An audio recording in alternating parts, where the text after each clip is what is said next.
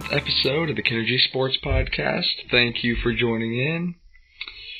We have some great topics to get to. We got a couple different things. Drew Brees is the all-time leader in pass yards in the NFL.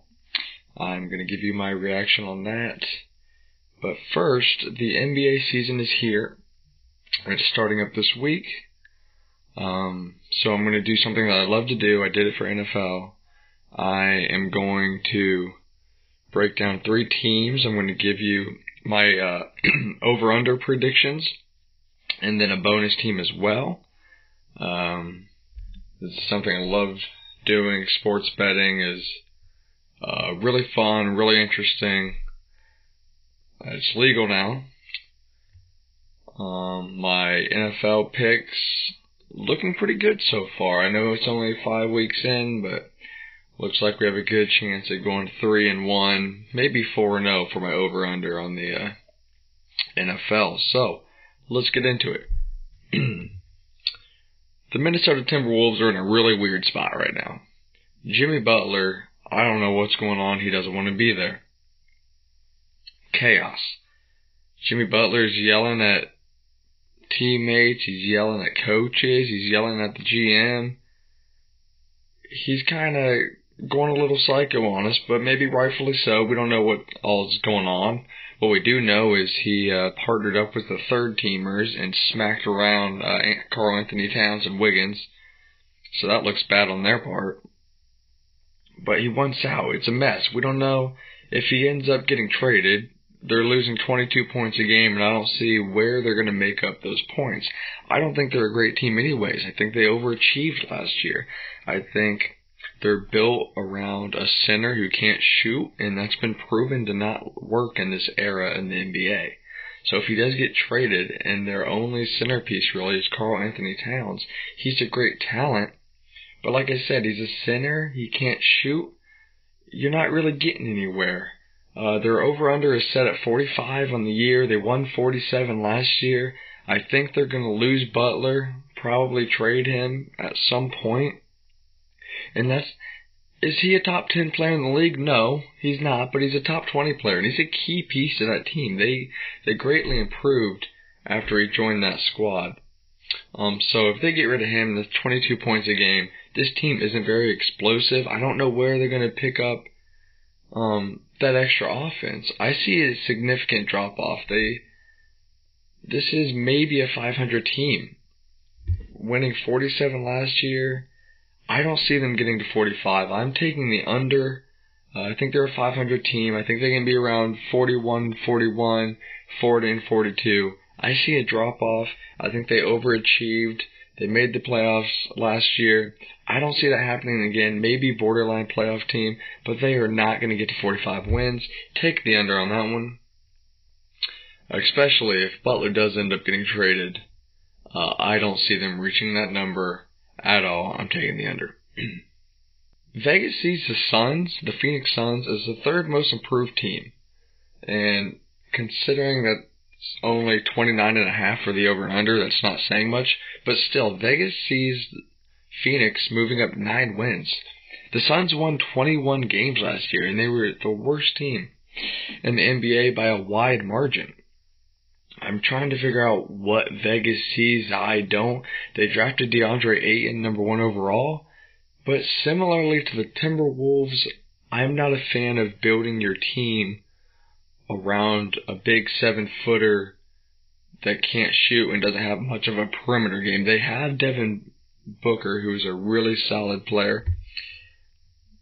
And they added Trevor Ariza for a one year, $15 million contract, but that contract seems like a rental to me. I don't think he's going to be there come the trading deadline. They're probably going to trade him to a contender uh, for draft picks. I just I don't see much improvement in the squad. Not nine wins worth of improvement. Not to mention their division just got significantly better. Um, hello now, you're playing LeBron four times a year, and plus the Warriors. Lakers and Warriors are both in this division. That's eight games against them, and they're probably going to go one and seven or zero oh and eight in those games. Twenty nine and a half is seems low, but that's a lot for this team. I don't I don't think they got that much better. Booker sometimes has a hard time staying healthy. Uh, DeAndre Ayton could be a great player. I don't see results this soon. He could average 15 and 10, maybe a double double, and get some good stats. I don't see him contributing to the point where they're winning over 30 games. They're not going to improve that much. I see them as 24, 25 wins, and they're going to be back at the top of the draft in the lottery. Take the under. It's 29 and a half. Take the under. They're not getting to 30 wins this year. The Portland Trailblazers played really well last year. Uh, they made it all the way to the third seed, and Lillard really had a great year. Lillard is always kind of uh, that forgotten player in the NBA. He is a great talent, and sometimes he gets left behind with all this other guard talent in the Western Conference. He's a great player. Vegas sees Portland taking a huge step back from last year, and I don't see it. The over under is set at 42 wins for the Trailblazers after winning 49 just a season ago. The Trailblazers are averaging 48 wins per year over the last five years, and they have been 500 or better each year. So Vegas sees them pulling back to being around 500, about a game over, and I don't see that at all. Lillard and McCollum are back. They're going to be uh, healthy and ready to go come the beginning of the season. They're coming off great seasons, and they didn't lose many pieces. So I don't I don't see them taking a seven game step back at all. Even if there is a step back, this is easily a 45 win team, a 46 win team, and I think they have a chance to maybe get up to 50 wins like they were close to last year. But this is definitely an over 500 team, so Vegas season's dropping near 500. I don't see it. This team will be fighting for a three, four, five seed come May once again. Take the over easily. This might be my lock of the year. Portland Trailblazers over 42. Take it and run with it because they're they're hitting over 42. And then I'm going to give you a bonus pick because how can we not talk about LeBron in the first uh, NBA show of the NBA season? The over-under is set at 48 and a half, which seems about right. Uh, considering this Lakers team without LeBron won 35 games last year, they did battle injuries quite a bit, but the one word here, they have LeBron. LeBron James, they have the greatest player in the world. This Lakers squad is much better than the Cavaliers team that won 50 games last year. Ingram is going to continue to improve. He looks really good in the preseason game so far. Kuzma is going to get better in his second year. And people really underestimate the value of Rondo. I think that's one of the key pickups for the entire off season was Rajon Rondo going to the Lakers because he's a smart player. He can handle the ball, doesn't turn it over. Um, and he, he's really, really smart and he plays great defense. He is everything that LeBron wants in a player except a shooter, which is the one thing I'm worried about. Uh, the Lakers lack shooters, which LeBron loves being surrounded by shooters so he can set them up. They only have two or three really solid shooters, so that will be uh, interesting to see how that plays out. But really, for this one at 48 and a half, I kind of just broke it down as a math problem. So last year, the Cavaliers team won 50 games, and then they lose LeBron, and now the Cavaliers over under is set at 30 games. And they didn't change by much.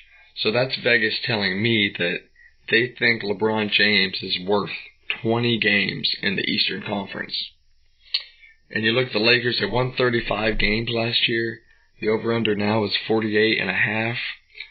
That's telling me that Vegas thinks he's worth about 13 games in the West, which is a harder conference than the East. But also the Lakers, like I said, they they suffered from injuries last year. They were not a very healthy team. I think if everyone stayed healthy, they're around 500. So I think if everyone stays healthy, you add LeBron, who I think in the Western Conference is adding 13 to 15 wins, which is what Vegas thinks too. And I think this is a 51 52 win team.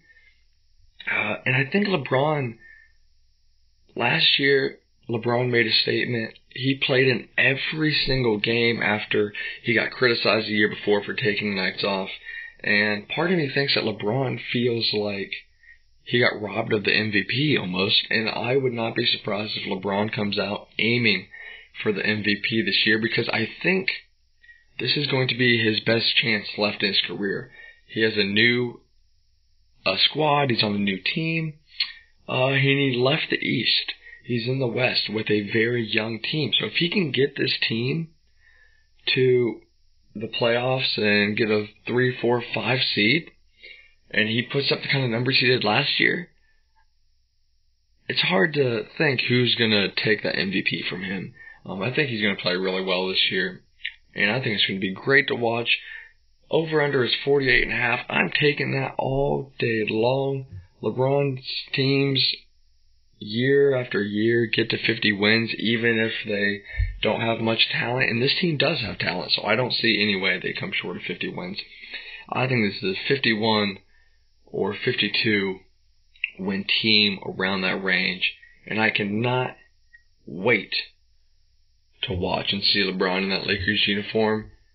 Back in 10 seconds, I am going to react to Drew Brees becoming the leader in NFL pass yards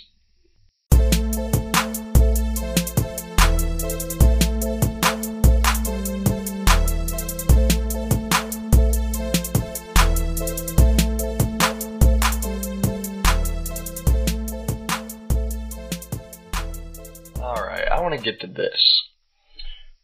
We live in a complicated world right now. Politics everywhere, people can't get along. It's very complicated it seems like there's not many simple solutions going on. And so when I'm making decisions in life, whether it be over sporting topics, politics, I'm talking with family, when I'm making my decisions, I keep it simple. That's all I try to do. I break it down into its simplest form. And that's how I make my decisions. I don't try to overcomplicate things. Drew Brees now has the most pass yards in NFL history. if you're watching that Monday night game, it was so fun to watch. It's such an incredible moment after he broke it. And yet, Drew Brees continues to be constantly overshadowed in today's NFL. I am tired of hearing people compare Aaron Rodgers to Tom Brady. I've had enough. Tom Brady is in a class of his own. Tom Brady is the GOAT. You can like Joe Montana, but Tom Brady is head and shoulders above anyone we have ever seen play the quarterback position. There are people who truly believe at their core that Aaron Rodgers is the best quarterback to ever play, and it kills me to hear that. I don't understand it. So how how does this come? How does this relate to Drew Brees? You ask. So Tom Brady's in a class of its own. But here's the thing: Aaron Rodgers should not be getting compared to Tom Brady. He should be getting compared to Drew Brees because I don't even think Aaron Rodgers is the second best quarterback in the league right now. I think he's third, and I think it's by a wide, wide margin.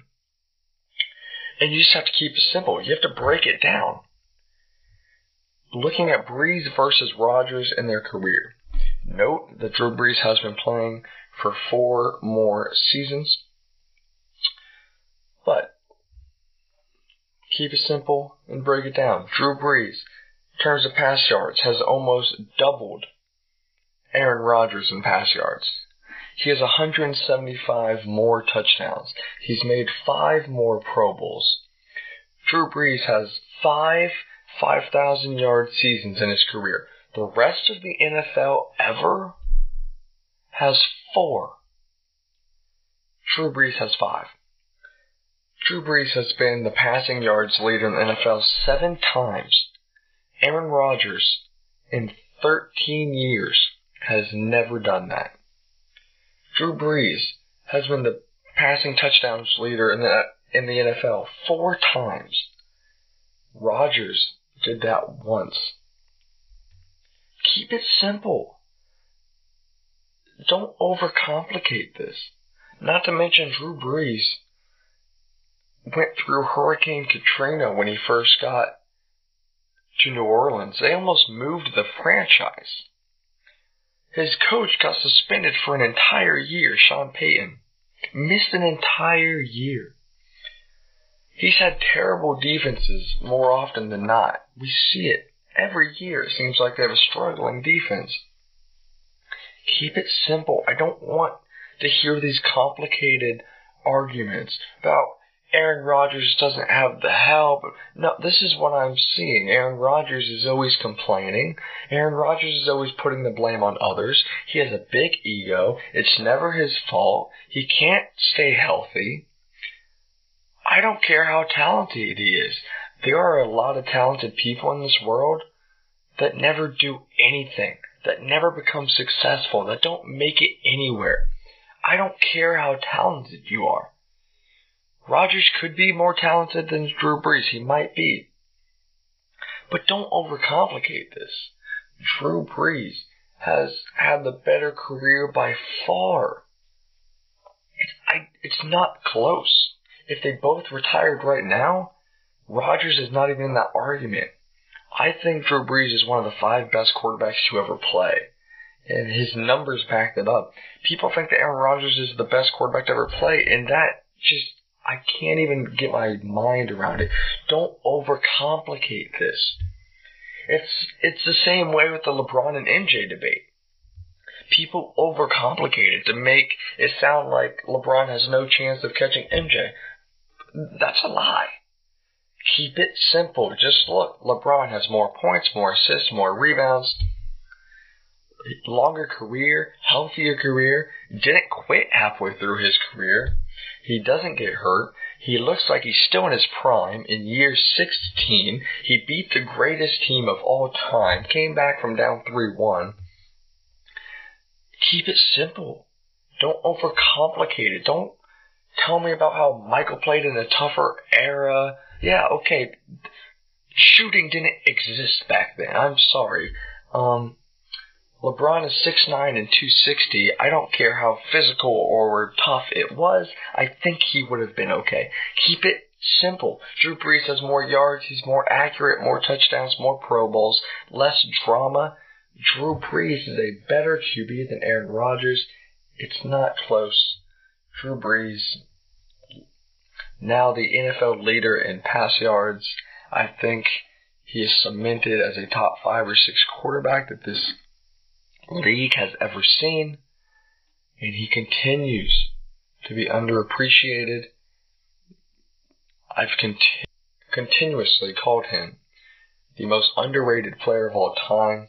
He is six foot tall. He went to Purdue. He wasn't expected, this wasn't expected to happen.